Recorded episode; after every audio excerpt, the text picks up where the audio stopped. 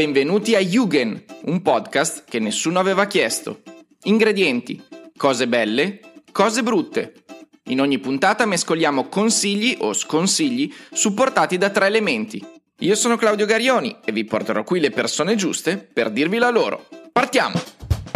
Guardereste una serie tv senza personaggi messi in scena, senza immagini di luoghi o scenari? Io vi consiglio di farlo.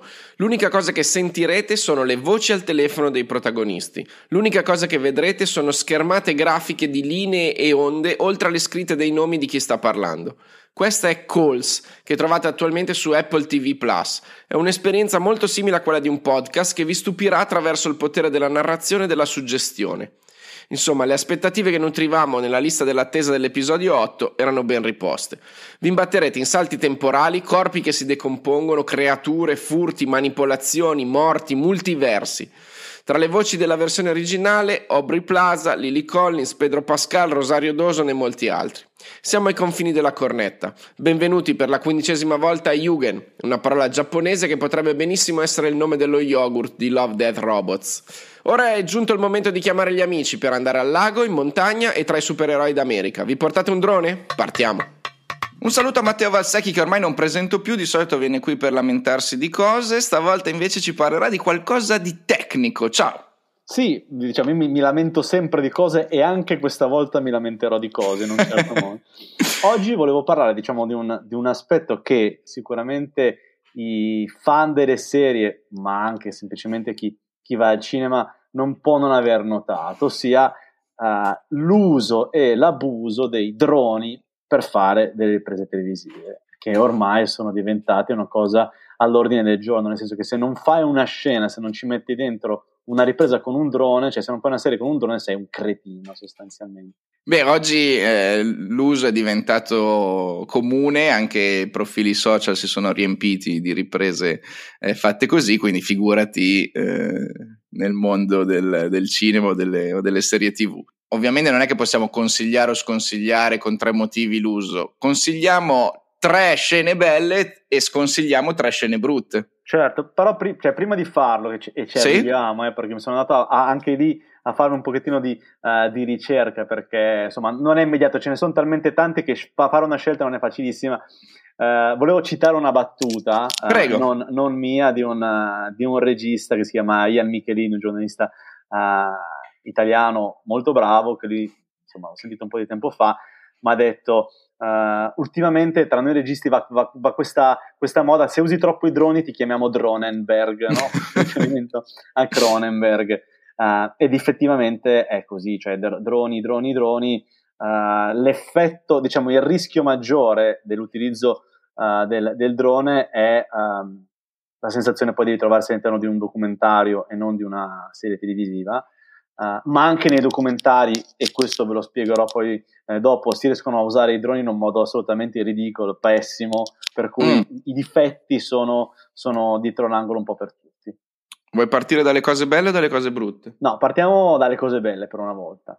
Ok. Uh, allora, la primissima scena che voglio insomma, indicare tra, tra, le mie preferite mai, mai girate con un drone è il finale di uh, Free Solo film documentario che racconta uh, la scalata di un arrampicatore che si chiama uh, Alex Honnold su El Capitan, che è la diciamo, roccia, formazione rocciosa più famosa di tutti gli Stati Uniti che si, trova, si trova all'interno dello uh, Yosemite Park, totalmente senza, senza corde.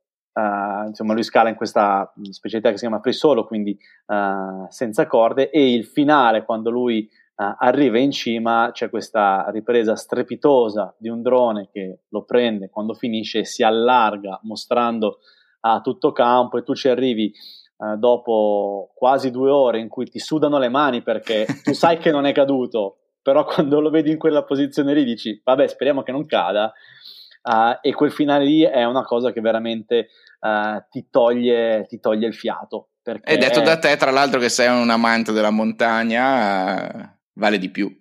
Sì, sì, assolutamente, ma al di là della mia passione per la montagna, anche chi eh, non, non, ha mai scalato se non le, le scale di casa per, per, per salire a, al, nel proprio appartamento non può rimanere insensibile dalla potenza di quell'immagine lì perché è veramente una cosa uh, strepitosa. Consiglio numero due? Consiglio numero due, cambiamo totalmente ambito e scegliamo un ambito un pochettino più uh, tamarro Mm. Uh, siamo nel mondo 007, recente Daniel Craig, quindi parliamo di Skyfall.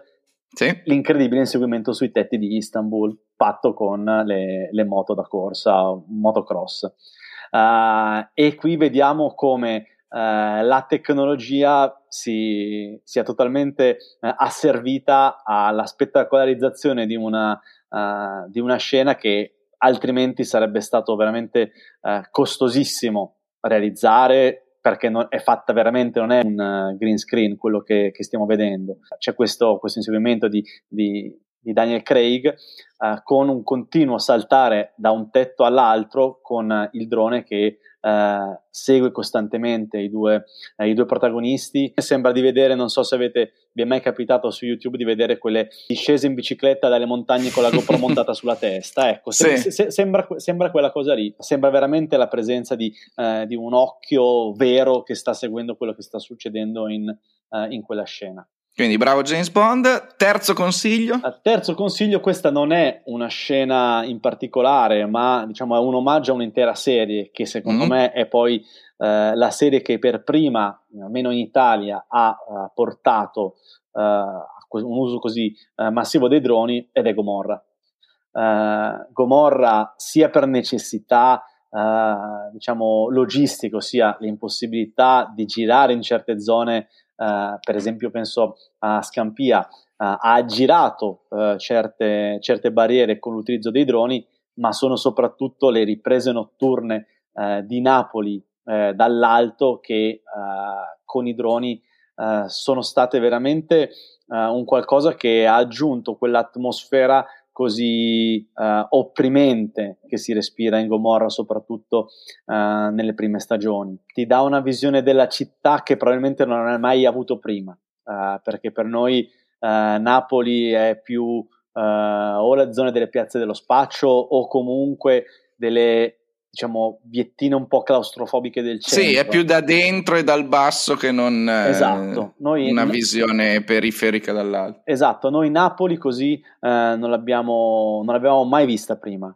Uh, ti dà proprio una sensazione di una, uh, di una, città brulicante che ricorda magari certe grandi uh, capitali del Sud America e allo stesso tempo ti, uh, consegna quell'immagine così potente presa dall'alto la sensazione di solitudine che, uh, che si respira uh, in una città che, in quella che è la rif- raffigurazione di Gomorra, soprattutto sembra una città abbandonata a se stessa. Non che poi questo sia effettivamente vero nella vita, ma quello che comunica Gomorra è quella roba lì. Passiamo alle note dolenti. Primo sconsiglio. Uh, primo sconsiglio, uh, Fast and Furious 8. Allora, Fast and Furious 8 c'è una scena, una delle 180.000 uh, eh, scene di, di, inseguimento con 18.000 macchine che prendono e vanno a sbattere a destra e a sinistra. Stanno passando anche da te, sento. Stanno passando in questo momento anche da me, esatto. Ti viene da chiedere visto che è una scena registrata, girata effettivamente con, uh, con i droni, perché l'avete fatto, visto che le macchine sono diciamo sostanzialmente aggiunte tutte in computer grafica, a questo punto tanto valeva uh, realizzare tutta la scena in computer grafica senza stare uh, a utilizzare un drone che sostanzialmente cosa sta facendo? Sta riprendendo una città vuota uh, e in quel momento tu ci aggiungi un qualcosa in più artificialmente. Allora, se fai un inseguimento, si possono realizzare degli inseguimenti molto belli come abbiamo detto prima, uh, quello di, uh, di, Skyfall attraverso un drone, ma se tu uh, utilizzi lo strumento per fare una ripresa pure semplice di un, di un luogo vuoto, per poi aggiungere tutto il resto successivamente, di fatto stai svilendo quello che è la, la tecnologia che ti viene, ti viene data.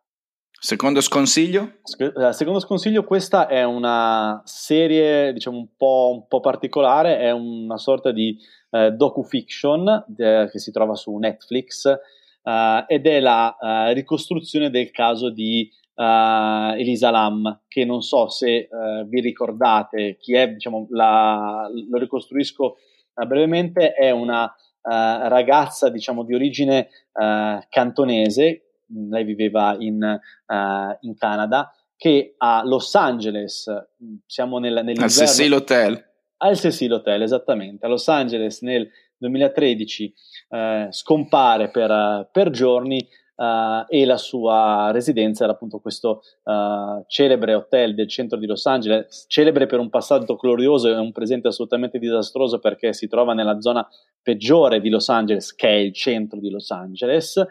Uh, diciamo, lei scompare per, per giorni, poi la, la ritrovano morta. La ritrovano morta Uh, dopo un po' di tempo, anche qui non, evitiamo di fare eccessivo spoiler, però mm. diciamo, è un, caso, un, caso, molto famoso, così come famoso è l'albergo proprio per una serie di eventi nefasti accaduti. Esatto, uh, l'albergo viene ripreso sempre con dei droni, sempre costantemente, che la prima volta io posso accettarlo, ma che per sei puntate io veda il tetto del Cecil Hotel mi, mi, sembra veramente una cosa esagerata, nel senso che l'hai fatto vedere da eh, qualsiasi tipo di... Beh, il tetto ha un motivo anche Il tetto ha un motivo, certo, il tetto ha un motivo, non sveliamo quale, ma il tetto ha un motivo.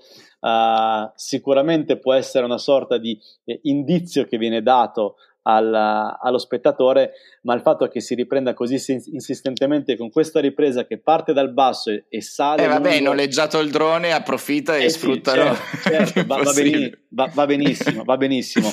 Non fosse altro che, viste tutte le riprese che sono state uh, fatte con i droni, anziché se, esserci sei puntati, potevano essercene tranquillamente tre.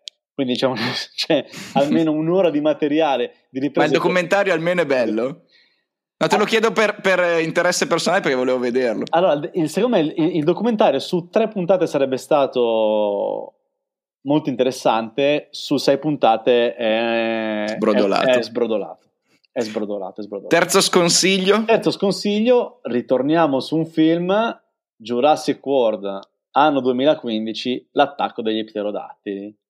Aia. sembra la fuga di gente dal supermercato uh, con questi pterodattili che uh, arrivano dall'alto, ovviamente qui gli pterodattili sono, uh, sono, finti, sono aggiunti in computer grafica, ma le riprese della soggettiva del pterodattilo, dello pterodattilo sono tutte fatte con, con, dei droni, ma con un livello di confusione che assolutamente non ti fa capire nulla di quello che sta, sta succedendo. la gente corre in un modo uh, scordinato, i movimenti di macchina sono uh, veloci, esageratamente veloci, uh, molto confusi e per cui per quanto si vogliano in qualche modo magari citare anche eh, gli uccelli di Hitchcock, perché sicuramente eh, c'è quella, quell'immagine lì nella mente di chi ha girato quella scena, uh, è fatto veramente in un modo che direi dozzinale, ecco, proprio mm. Va bene, non era un drone il finale di Man in Black, credo, dalla collana del gatto all'universo. non ci arriva fino a, fino a, là a tirare un drone come no. Eh, panoramica direi di no, uscita. Direi di no, direi di no. Uh, diciamo una difficoltà oggi è uh, identificare quali sono effettivamente le scene girate con i droni e quelle che invece vengono fatte con, uh, con computer grafica. Mm.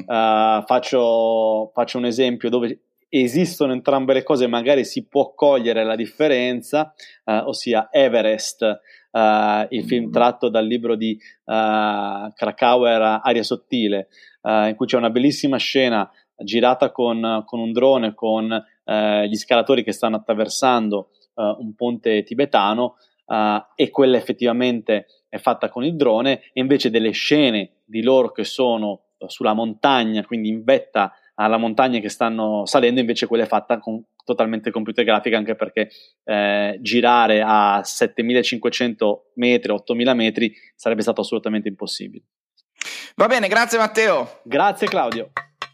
Torna qui a Jugend Matteo Mazza, grande amante del cinema, ma anche della montagna e di montagna parliamo oggi. Ciao. Ciao, ciao, ciao. Parliamo di montagna citando quello che è, vedo, il nome più pop, mi verrebbe da dire, accostato a questa tematica. Io ammetto la mia ignoranza in materia, eh, non ho mai fatto una scalata, non ho mai fatto una arrampicata.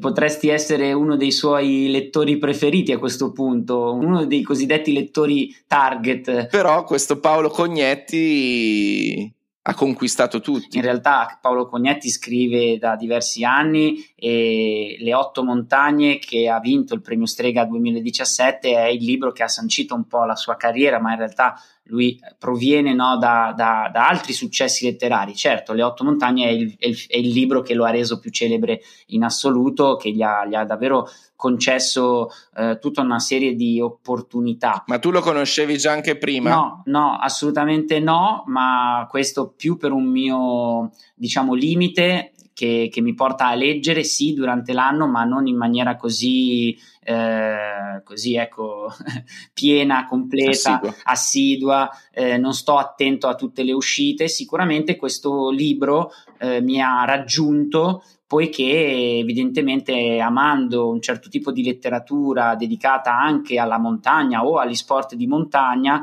e avendo tante persone, tante con, tanti conoscenti, tanti amici che avevano letto questo libro e che continuavano a parlarne, ho a un certo punto fatto la scelta di leggere. Io di solito arrivo dopo, quando tanti ne parlano arrivo dopo perché ho, uh-huh. ho, sempre la puzza sotto il naso io, so che è un mio limite. Ci sta. Ecco, se ne parlano troppo tutti, eh, lo tengo un po' a debita distanza. Mi avvicino piano piano e devo dire che quella, quel, in questa occasione, quando mi sono trovato eh, davvero davanti il libro Le otto montagne, ho scelto di leggerlo e, e anche ho scelto di non leggerlo. Mi spiego, eh, non so se ti è mai capitato di avere davanti a te e di avere la consapevolezza di essere di fronte a qualcosa che ti riguarda e che non vuoi che finisca. ecco che allora, avendo colto nel libro questo, questo elemento, eh, mi ricordo proprio nell'estate del 2019 di avere letto il libro, ma con l'intenzione di fermarmi di leggerlo poco alla mm. volta, con, la, con, l'intenzione proprio consapevole di fermarmi perché non volevo che finisse. Noi però non parliamo specificatamente del libro, ma parliamo di un documentario sì? che si intitola Sogni del Grande Nord. Esatto, Sogni del Grande Nord, eh, che è un titolo distribuito da Nexo Digital. Eh, esce nei cinema grazie a um, una produzione che ha visto anche la partnership di Feltrinelli Real Cinema ehm, esce nei cinema per tre giorni, il 7, l'8 e il 9 giugno, quindi è un evento speciale. Eh, il titolo completo è Paolo Cognetti, punto, Sogni di Grande Nord. Perché faccio questa precisazione? Mm. Perché il primo motivo per cui consiglio di vedere questo film è evidentemente eh, perché mi è piaciuto Le Otto Montagne e quindi lo consiglio a tutti coloro che hanno apprezzato il libro di Paolo Cognetti, in quanto il film Paolo Cognetti, Sogni di Grande Nord ha come protagonista proprio Paolo Cognetti, che non è semplicemente voce, ma è anche corpo di un vero e proprio mm-hmm. documentario alla scoperta di quello che è il Grande Nord. In sostanza, il film accompagna lo spettatore dalle Alpi all'Alaska, alle terre del Grande Nord, eh, sulle orme di alcuni grandi riferimenti della vita di Cognetti, riferimenti che sono riferimenti letterari esplicitati anche nel suo libro famoso e anche nei suoi precedenti scritti, da Hemingway a Carver, da Thoreau a London, passando per Melville, fino ad arrivare a citare e a considerare come eh, grande punto di riferimento della propria vita, grande ispirazione artistica e letteraria, eh, evidentemente Christopher McCandle, il eh, cosiddetto uh-huh. protagonista di quel grande viaggio, di quella grande avventura narrata prima da eh, John Krakauer nel libro Into the Wild, poi nell'omonimo film del 2007 di Sean Penn.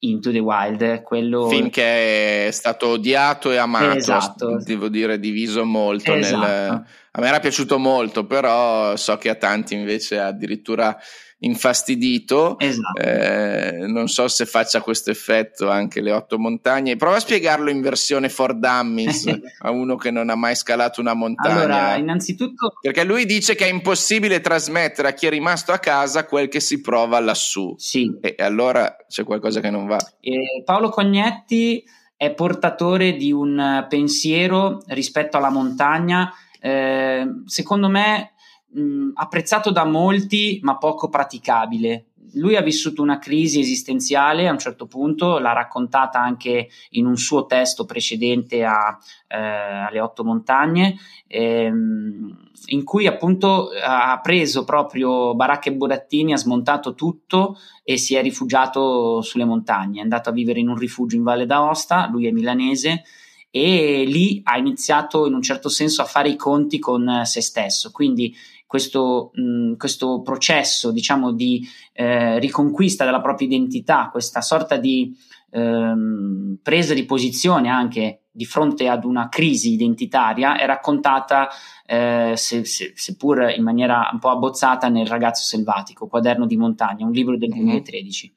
Allora Paolo Cognetti che cosa fa? Rielabora questa crisi e arriva nelle otto montagne, pur raccontando un'altra storia, le otto montagne è un libro che racconta tante storie, ma in particolare focalizza eh, l'attenzione, porta il lettore a considerare un concetto chiave ed è per questo che dico di non spaventarsi. Ognuno ha la sua altezza in montagna. C'è quello che c'è il camminatore no? che mh, ritiene l'altezza adeguata, no? l'altezza adeguata della sua vita eh, i 2000 metri. C'è quello che invece fa la passeggiata e arriva fino a 1000-1500 metri. C'è quello che sente di essere se stesso solo sui ghiacciai, solo sopra i 3000, solo sui 4000. Quindi la montagna è per tutti, è mm, questo il senso delle otto montagne, cioè eh, raccontare una montagna che non è soltanto neve, dirupi, creste, torrenti,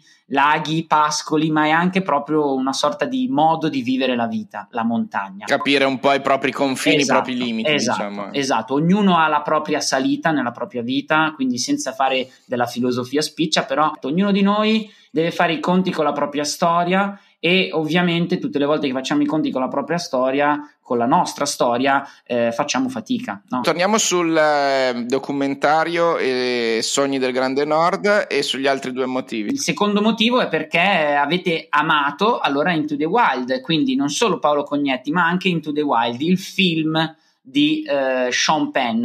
Io penso che Into the Wild sia un film molto impegnativo, ma eh, ritengo particolarmente riuscito nel suo intento portare sul grande schermo la storia di Christopher McCandle, chiaramente reinterpretandola, re, re, rielaborandola.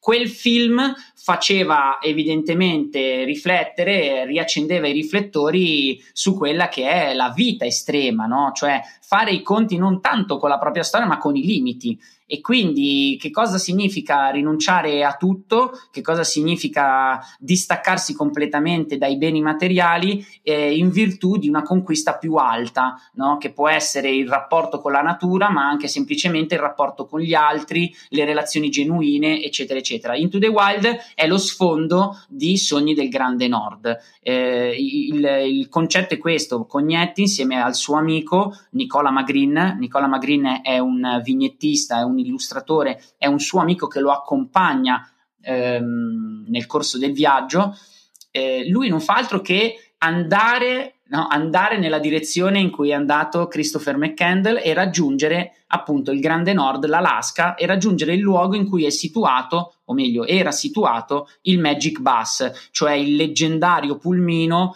eh, utilizzato da McCandle nella sua avventura attraverso l'Alaska. Ti chiedo una cosa, visto che eh, quando vidi Into the Wild rimasi molto colpito da rapporto aspettativa di paesaggio e quello che invece c'è nel film, cioè Into the Wild mi aspettavo terre fredde, ghiacciate, invece c'è molto on the road eh, di altro tipo.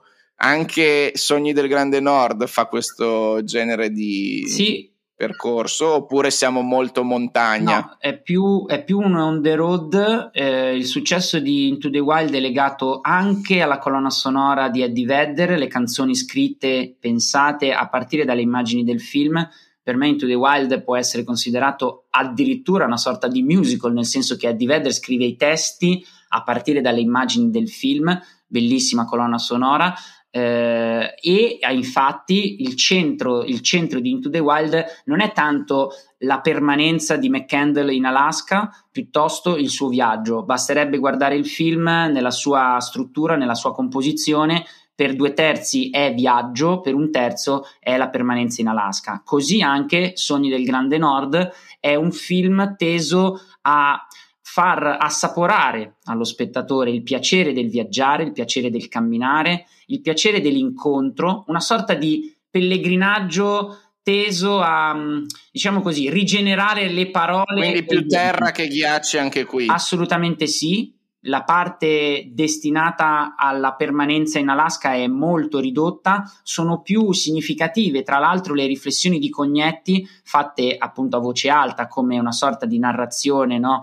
onnisciente, una sorta di eh, pensiero itinerante eh, riferito alle persone che loro incontrano sul loro cammino. È davvero un'esperienza che vuole portare davvero lo spettatore di fronte a una natura intesa non come luogo idilliaco, non un luogo vagheggiato, astratto, nel quale perdersi e appunto vagare, eh, non quindi un paradiso terrestre nel quale immergersi e distaccarsi da tutto e da tutti, piuttosto al contrario la natura qui è un soggetto con cui entrare in relazione, un luogo di prova, una sorta di palestra del corpo e dello spirito anche per verificare se stesso, le proprie motivazioni, la propria esistenza. Siamo nel concreto e non nell'idealizzato, Assolut- che è un po' quello che poi fa passare anche nel suo libro come tipo di concetto. Voi di sì. città usate la parola natura esatto. perché non sapete che cos'è, invece noi usiamo le parole per dire le cose concrete con cui ci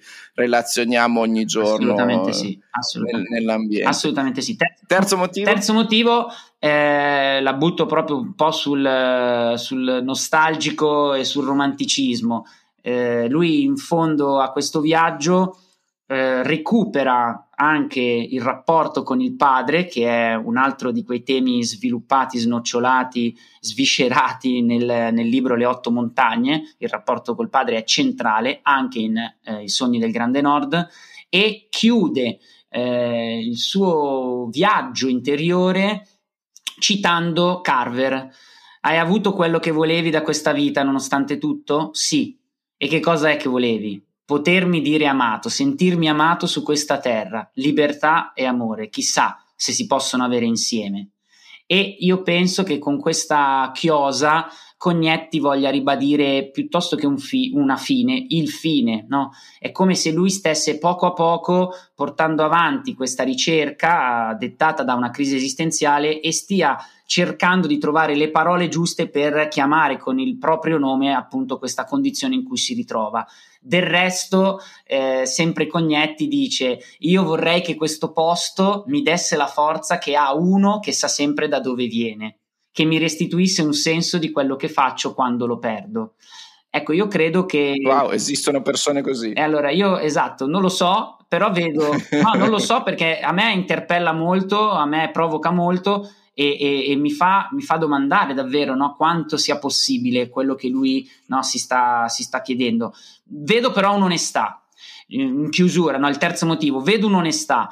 Eh, io ho fatto fatica a seguire questo film, eh, eh, perché eh, ho trovato sicuramente la, la, figura di Paolo Cognetti anche in un certo senso respingente, cioè lui non è proprio un simpaticone, no? Lui è se stesso, è, è, se stesso e se si guardano le interviste anche, lui racconta se stesso, non deve necessariamente piacere agli altri e io di questo ne faccio sempre merito, no? È, riconosco in lui una certa onestà, lui è un personaggio schivo, è un personaggio un po' ruvido, no? con questa barba, questi capelli rossi. È un personaggio che probabilmente è riuscito in un certo senso a mh, trovare un posto, un modo no? eh, con cui proporsi e nel film inizialmente facevo fatica no? a, a seguirlo perché è un po' respingente la sua immagine ma anche la sua voce. Detto questo, alla lunga, nel corso di questi 80 minuti, 80 minuti devo riconoscere un'onestà di fondo che mi ha portato poi a, ad apprezzare il film. Credo che sia un film sulla nostra condizione presente, no? dove, dove, davvero abbiamo la possibilità di fare i conti anche con un passato recente e mh, tutto sommato quello che dice non va, non va, non va scartato. Ecco. Ti saluto con una domanda. Aspetti con fiducia o preoccupazione il film che stanno girando tratto dalle otto montagne? Allora, lo aspetto con fiducia, chiaramente inguaribile ottimista, o meglio, ragionevole sostenitore del bicchiere mezzo pieno. Tuttavia, quando i film nascono a così breve distanza, a così breve tempo dai successi letterari, eh, non, non, non, nascondo una certa perplessità, un certo scetticismo. Mi auguro che la realizzazione del film eh, riesca a tradurre minimamente quanto Le otto montagne libro è riuscito effettivamente a farmi passare quando l'ho letto. Grazie Matteo, Grazie. alla prossima. Ciao ciao. Qui con noi il più presente, secondo me, eh, senza bisogno di andare a fare i conti, di Eugen. Ciao Max. Ciao Claudio. Massimiliano Chiesa. Verrebbe da pensare che ho molto tempo libero vista la mia assidua presenza e invece non è vero. Molte cose da dire e anche probabilmente un approccio da stalker nei miei confronti. Eh, no, sto scherzando. Ma è perché ti voglio bene. allora, oggi parliamo di eh, una serie che ci ha convinto, ci è piaciuta tanto tra fumetti, supereroi. Stiamo parlando di The Boys. The Boys è una serie che consiglio ovviamente a tutti, eh, non facciamo quella finta, ma la consiglio o la sconsigli? No, no, la consigliamo, è molto bella. E... È una serie di supereroi atipica, visto che te spesso parliamo dei supereroi, è uno di quei canoni narrativi che ci piace. È diversa dal solito, nel senso non parla di supereroi, ma i supereroi non sono il meglio possibile di noi, ma probabilmente il peggio. Risponde alla domanda se io avessi tutto quel potere e eh, ne volessi approfittare, ma dando di me un'immagine positiva. Ma eh, forse il che cosa succederebbe nella vita vera se un uomo vero con le sue pulsioni e i suoi egoismi avesse questi poteri e soprattutto se non avesse uno zio Ben come Peter a Parker indirizzarli positivamente. Esatto, a farti capire la lezione del grandi potere e grandi responsabilità.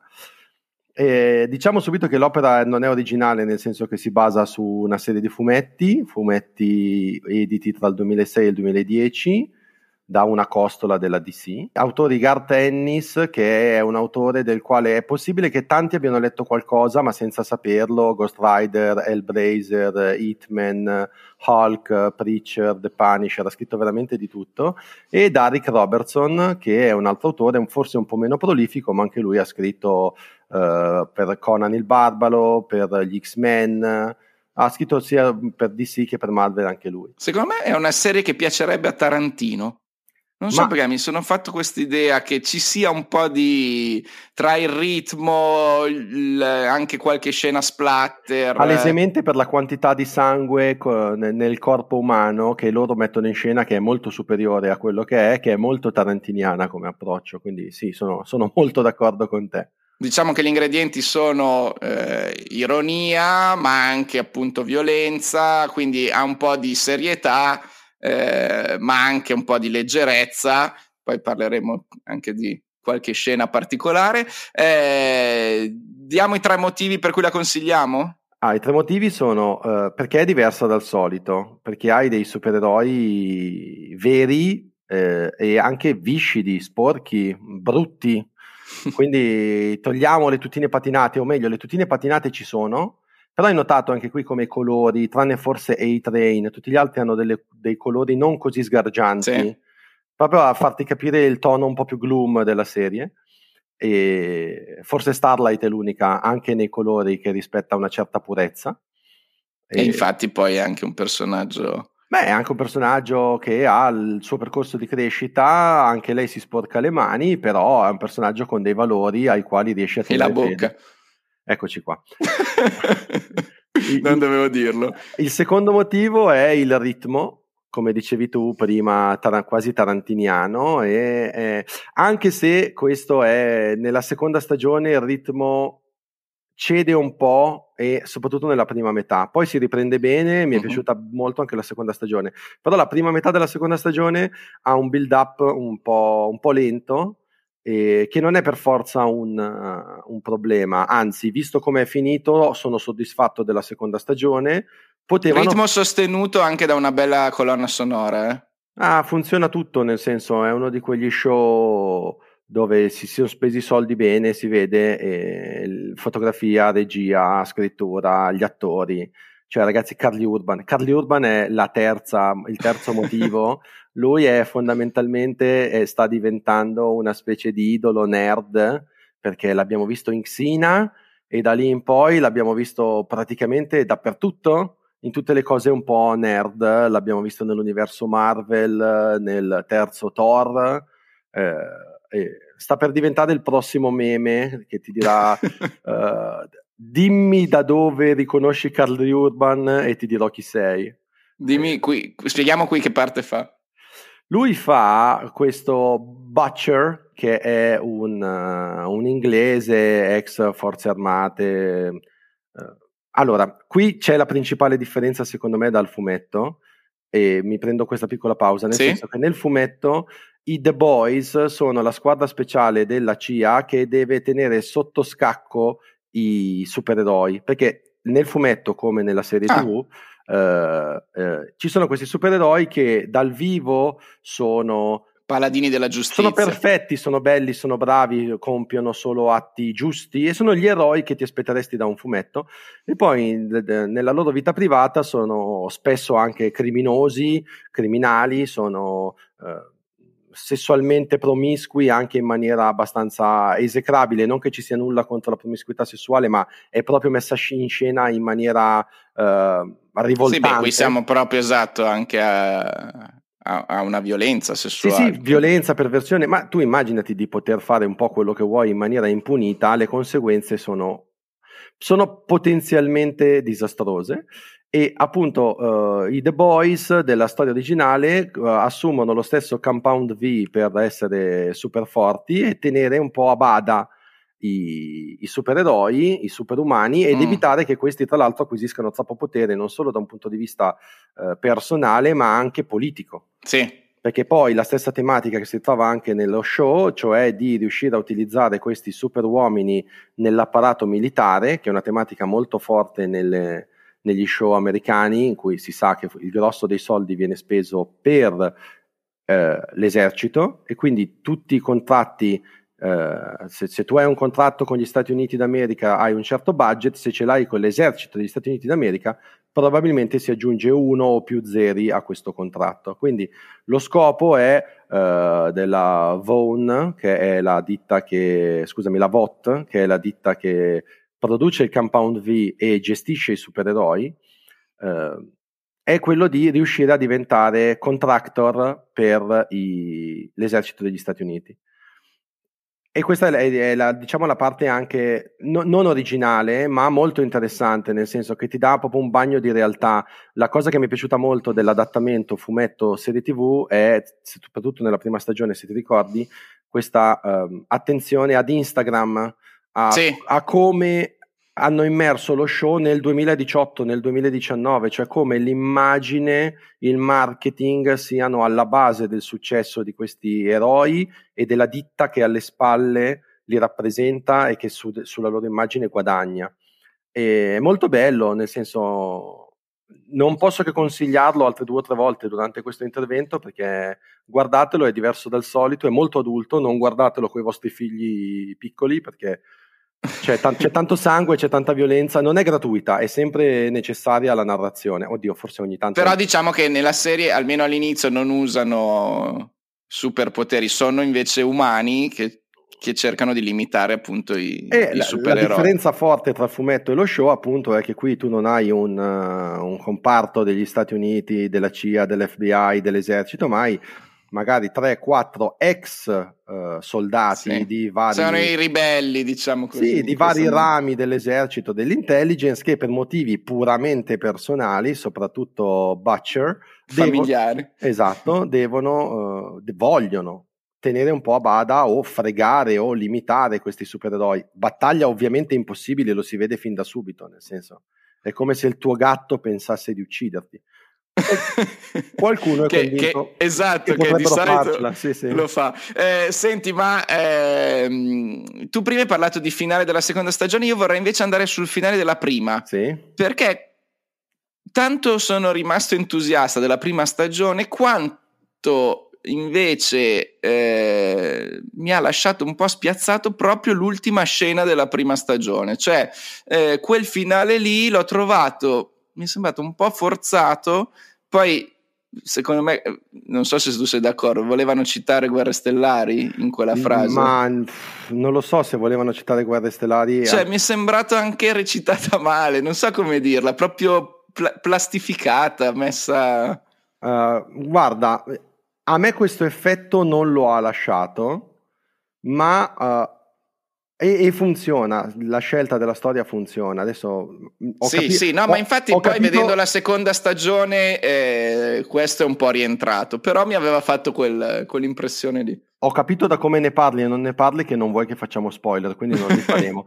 eh, no, fu- funziona e appunto se anche ad uno, ad un ascoltatore che dopo questa nostra chiacchierata dovesse decidere di vederlo, quel finale lasciasse la tua impressione, ecco l'invito è andate avanti perché nella esatto. seconda stagione le tematiche diventano ancora più serie se possibile, perché l'introduzione di quel nuovo supereroe Stormfront è proprio, come dire, è bella, è originale. Sì, sì, sì, sì, ci sta tutto, ci sta tutto, ma infatti eh, sono anche molto curioso di vedere come andrà avanti poi nella terza stagione, che però mi auguro anche che poi arrivi un po' anche a conclusione, no? Guarda, io, c'è una certa distanza nella narrazione tra serie televisiva e fumetto, in quanto appunto gli, gli, i, i, cattivi, cioè i, le persone che si oppongono a questi supereroi, perché anche lì nella narrazione classica il supereroe è il buono e chi lo vuole fermare è il cattivo.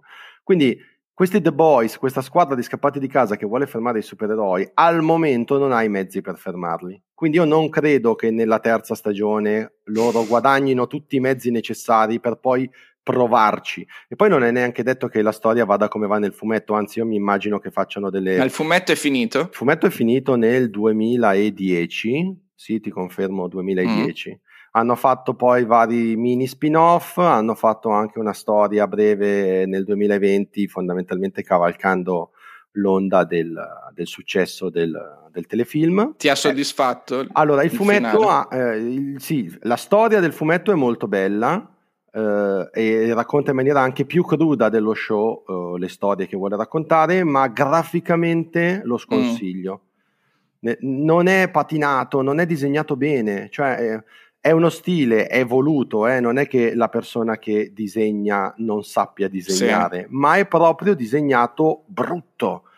E onestamente a me dei fumetti piace anche una certa plasticità, una certa uh, patinatura, non so come spiegartela meglio. Cioè, deve essere bella l'immagine senza arrivare. Secondo a... te seguiranno la storia del fumetto? Secondo me seguiranno la storia del fumetto fino a un certo punto, perché nel fumetto poi fanno dei fuochi artificiali veramente troppo grossi. Oddio, potrebbero farli anche nello show, nel senso i mezzi ci sono, ci sono sia i mezzi tecnici che i mezzi economici, tanto uno dei produttori è Seth Rogen e noi sappiamo che quando c'è Seth Rogen in mezzo siamo soddisfatti, esatto, Ole è la reazione giusta.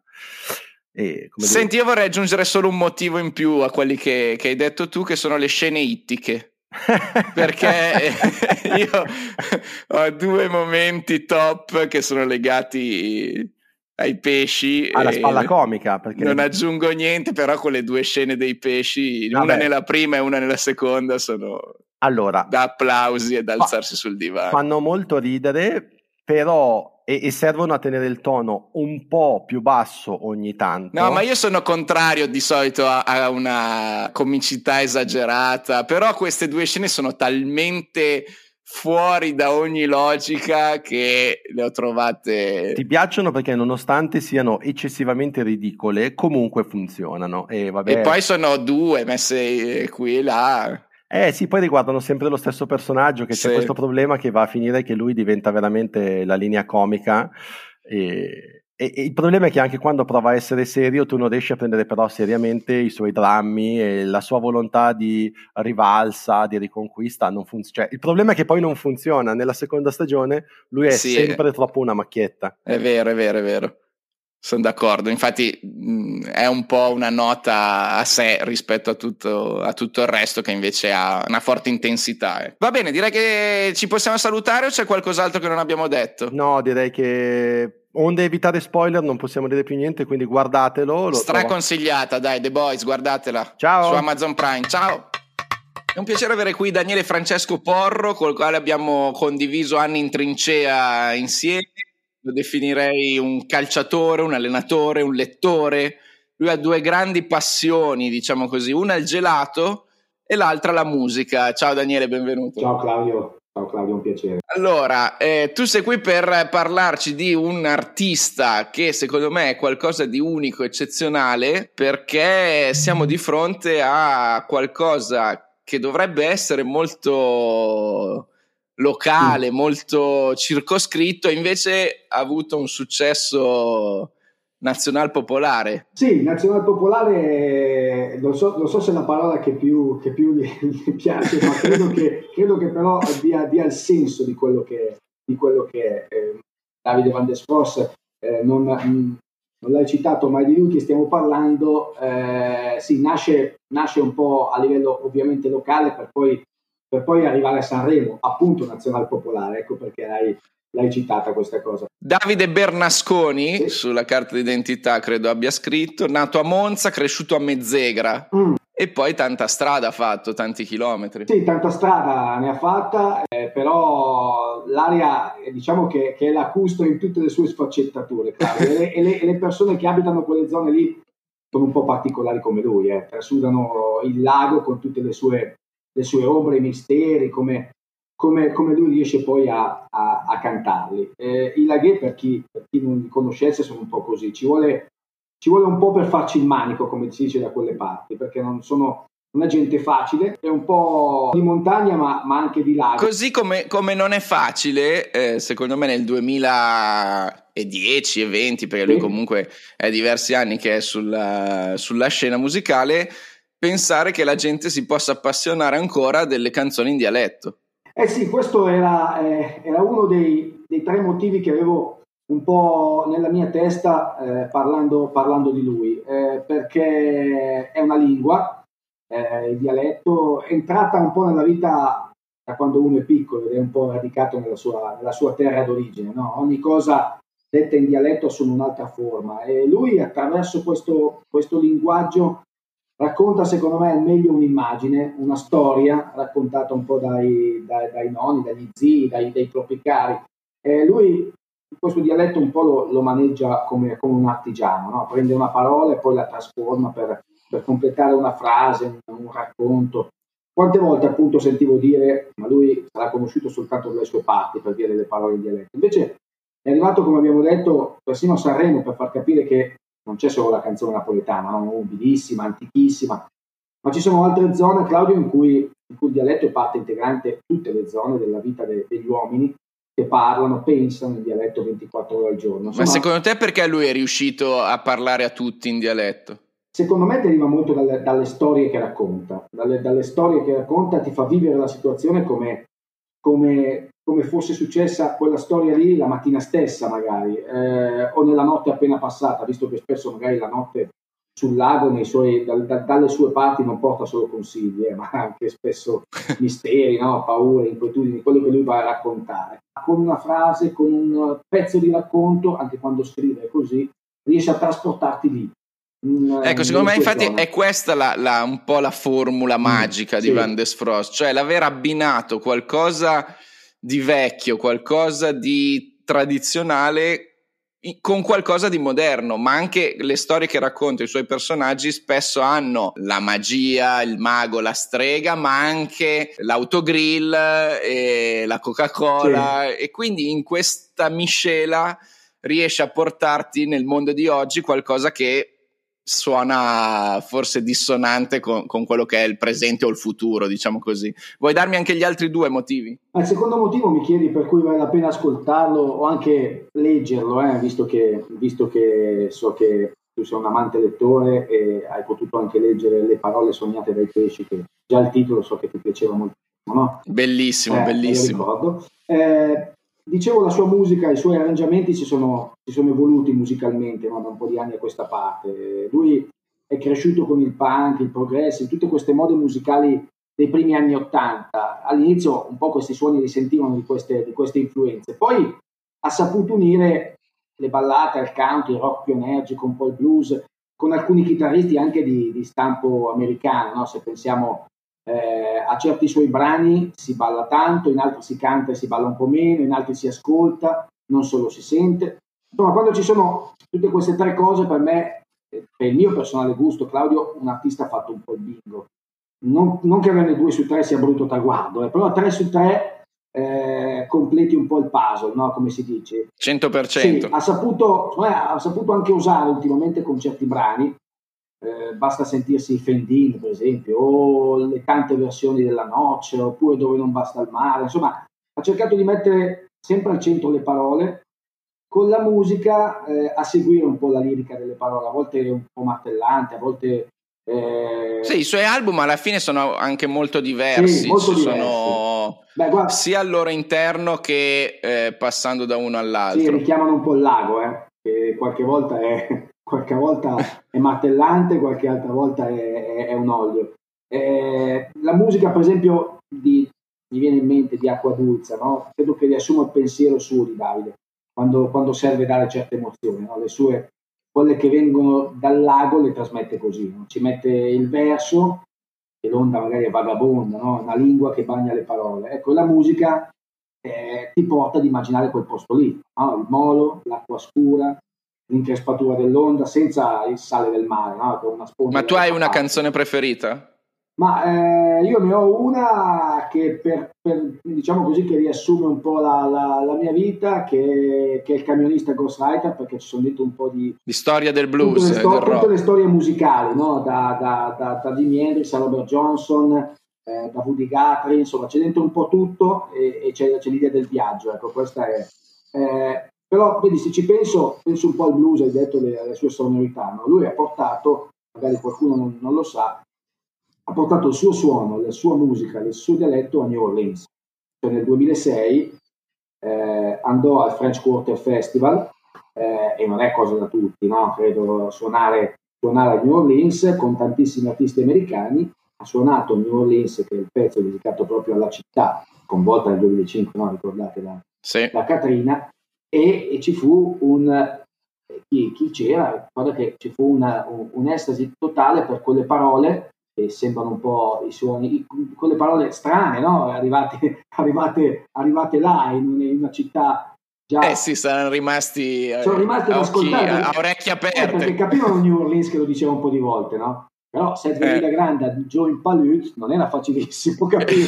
eh, però poi però la musica è un po' simile al Cajun, no? che, che è lo stile di quella, di quella zona, eh, mezza francese, un po' americana, un, un, po' d'Africa. E quindi avranno apprezzato. Hanno apprezzato, hanno apprezzato molto e questo ti fa capire che il suono, la musica, poi le parole seguono un po' la musica, possono trascinare veramente tornando alle cose che davvero salvano il mondo. Secondo me avrebbero apprezzato anche se avesse suonato la mia preferita, che è il libro del mago, ah, sì, che è un po' a livello musicale un, una ballata, sì. quindi magari un pochino più eh, lenta, ma che parla appunto di magia e New Orleans sappiamo che lì eh sì. di, eh sì. tra voodoo e streghe infatti voodoo è una parola che anche lui cita un, qualche volta nelle sue, nei suoi nei suoi brani. E poi in quella canzone lui dice una frase che mi, mi è rimasta scolpita nella testa, perché dice la magia ho capito che ce l'avevo in tasca quando non sapevo nemmeno cosa fosse.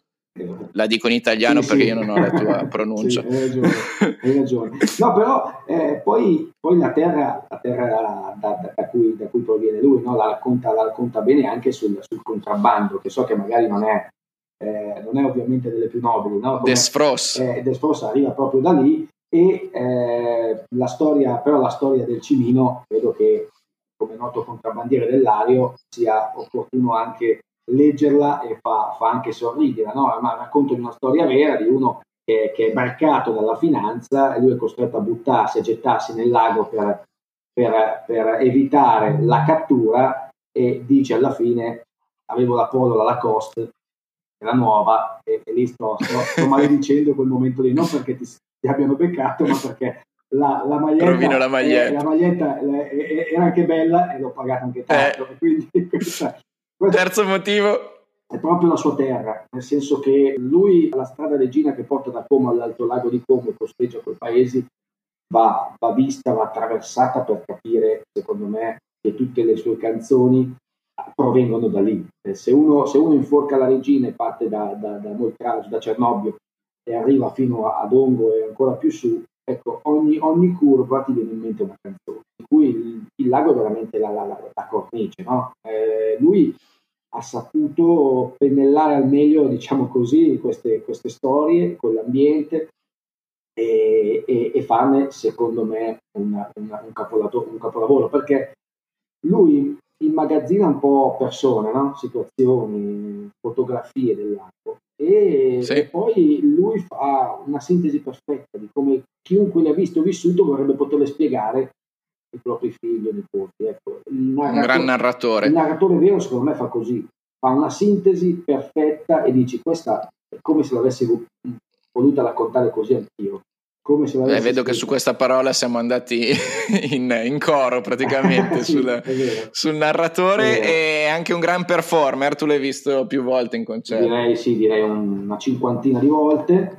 Lui è, si esalta sul palco, si esalta e soprattutto esce la vena, la vena veramente del narratore, del narratore. Lui tra una canzone e l'altra alcune volte può anche raccontare per dieci minuti una storia che precede e eh, racconta il perché sia nata quella canzone in quel posto, eh, in, quella, in, quella, circostanza, dove era, cosa stava facendo quel personaggio.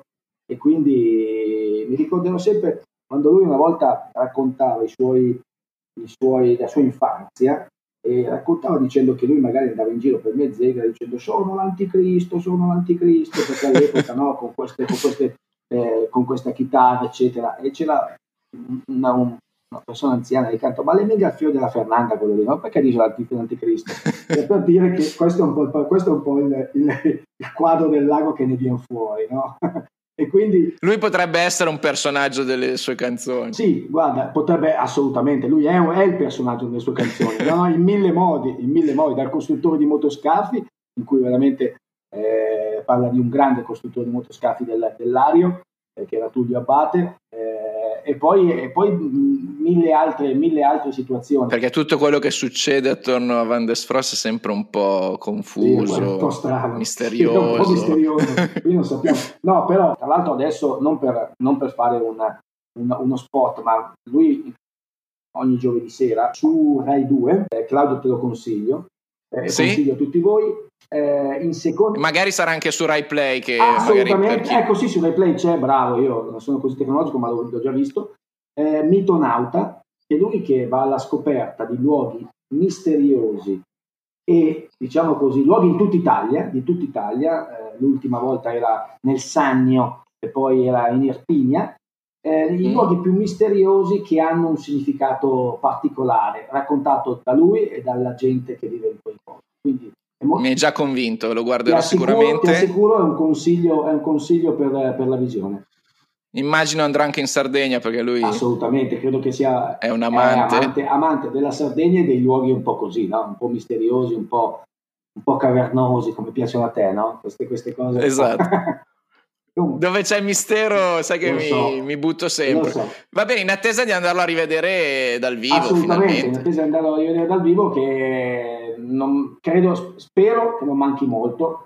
E, e in attesa anche di avere un, un, suo nuovo album, perché ci stava lavorando, l'aveva quasi, quasi pressoché finito a quanto, a quanto risulta. Eh, e poi si è perso nei boschi. E poi si è perso nei boschi. Questa è una bella, questo è un bel finale. Grazie Daniele, Gra- alla prossima. Ciao. Claudio, un abbraccio.